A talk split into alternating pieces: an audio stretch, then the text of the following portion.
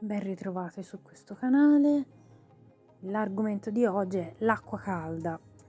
Non è una battuta, è una cosa anche abbastanza importante. Nel momento in cui ci sono delle problematiche di disidratazione, di difficoltà, problemi di coliche, davvero l'acqua calda può dare un immediato giovamento, soprattutto in fasi acute, fasi di dolore, fasi di infiammazione importante e soprattutto avere eh, un momento di calma o quando uno magari si sveglia la mattina già con delle coliche, in un momento di serale dove uno c'è il tempo di riprendersi magari da una giornata difficile a livello di transito, a livello di eh, altri fastidi, assumere acqua calda, soprattutto in posizione sdraiata di rilassamento totale, aiuta tantissimo. Eh, davvero vi invito a fare una prova, soprattutto se avete delle problematiche che si stanno, mm, che stanno perdurando nel tempo. Altra questione sono le tisane, cioè le tisane da sole, trattando io per prima te e erbe, vi dico non bastano. Moltissimo dipende comunque dall'alimentazione. Certo, in una fase di eh, infiammazione importante consiglierò sempre dei decotti calendula ed esistono anche prodotti più uh, forti o oli alla calendula e quant'altro però già un decotto con i fiori messi a freddo e poi portati a ebollizione fatti bollire una ventina di minuti per sfiammare l'intestino molto irritato ehm,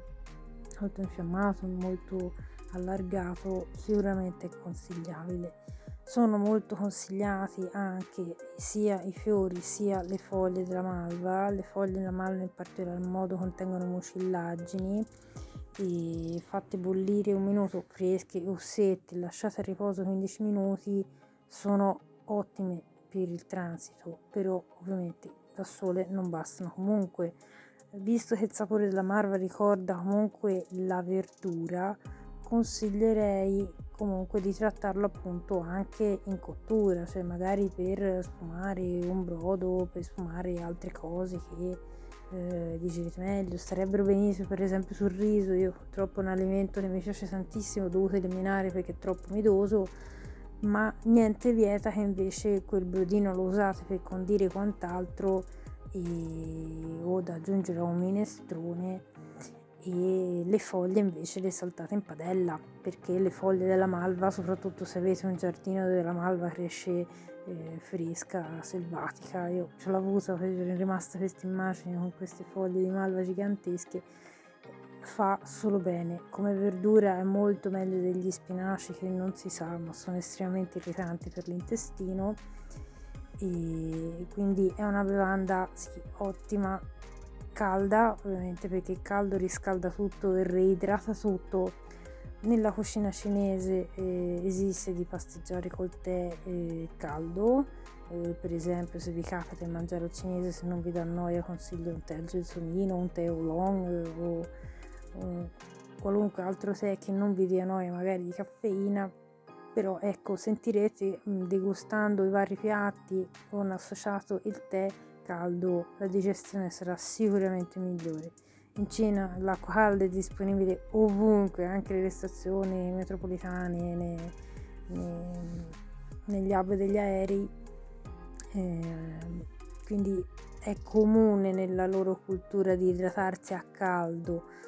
Eh, magari ci sarà un approfondimento magari rispetto alla visione asiatica in futuro eh, io sicuramente da quando faccio colazione col tè, ormai saranno più di sette anni, eh, ho trovato un enorme giovamento proprio come idratazione e anche in fase acute magari di fastidio per un alimento che ha dato fastidio a volte eh, tornare a casa, sdraiarsi, bere acqua calda dà un enorme sollievo.